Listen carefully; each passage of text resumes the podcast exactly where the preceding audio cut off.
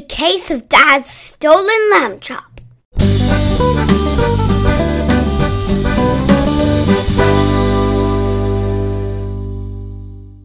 Welcome back to the case of the stolen lamb chops.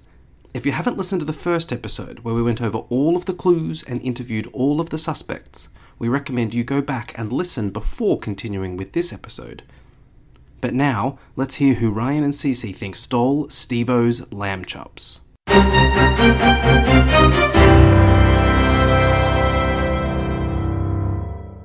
Let's talk about all our suspicious Aussie suspects. What do you think about Steffi? Suspect number one Steffi, Stevo's wife. Steffi always felt her prawns were playing a little second fiddle to the lamb chops. It was one of her prawns that caused the mess in the first place, that meant Stevo left the barbecue unattended. Was this all her master plan to become King Prawn? I just don't understand her. She seems so sweet, but she also has so many clues pointing to her. I just don't know. I agree. She also said she was at the kitchen at that time, right? She did, which could make it harder for her, but it's not impossible.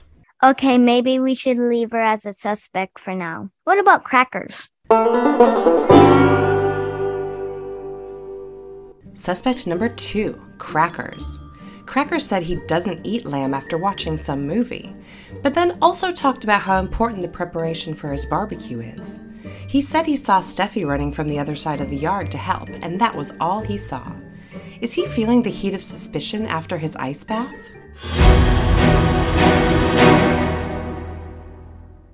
Crackers was weird, but he said he was with Jono at the Esky. I checked in with him and he said that was true. Or, um, fair dinkum? Great, so we can eliminate him. Okay, what about Smitty? Suspect number three, Smitty. Smitty said he wouldn't want to try and stop Stevo from eating as many of the chops as he wanted, even if that cost them the game tomorrow. But is he just underselling his chops as a chop thief?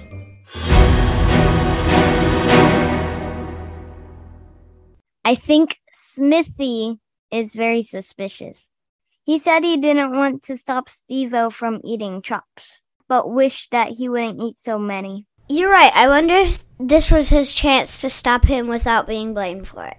He also doesn't have any alibis, which makes it harder to eliminate him. Agreed. Let's leave him in for now. Do we even need to talk about Ricky? Suspect number four Ricky, the family dog. Ricky the Rover was sproutly and happy. Not at all the way a dog who'd just eaten over a dozen lamb chops would be feeling. Does this mean he's off the leash of suspicion? I think he's off the hook this time. So that leaves it down to Smithy and Steffi. Hmm, I don't know. This one is as tough as an overcooked lamb chop. You couldn't help yourself, could you? Nope, even if it was bad. Oh my goodness, you're terrible. I'm gonna give you the raw prawn. Hey, we're almost Aussie now. Only if we solve this crime. Something in my gut doesn't feel right. I hope it isn't raw prawn. Ha, no, I mean an inkling. Oh, I remember it was something Cracker said. I know who did it. Yay, let's go let Stevo know.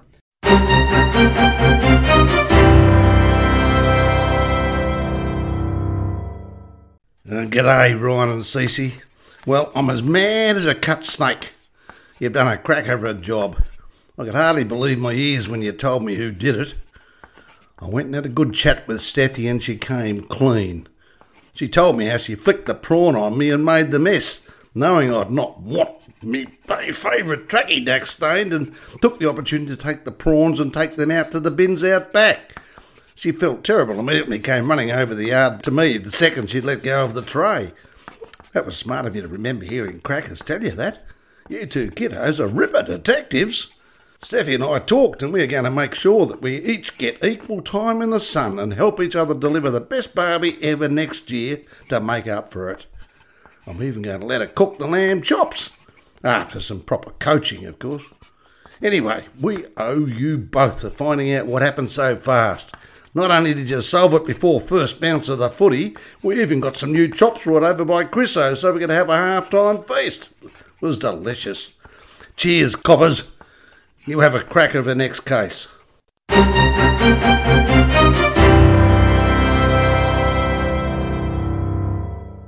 Yay, we did it again. Now they can enjoy their chops. Not to mention a sweet work trip to Australia. Did someone say write off? Well, in that case, let's go have some celebration snacks. I hear Tim Tams are gonna be my new jam. I'm ready for another mystery to solve. What about you? Let's go solve another mystery!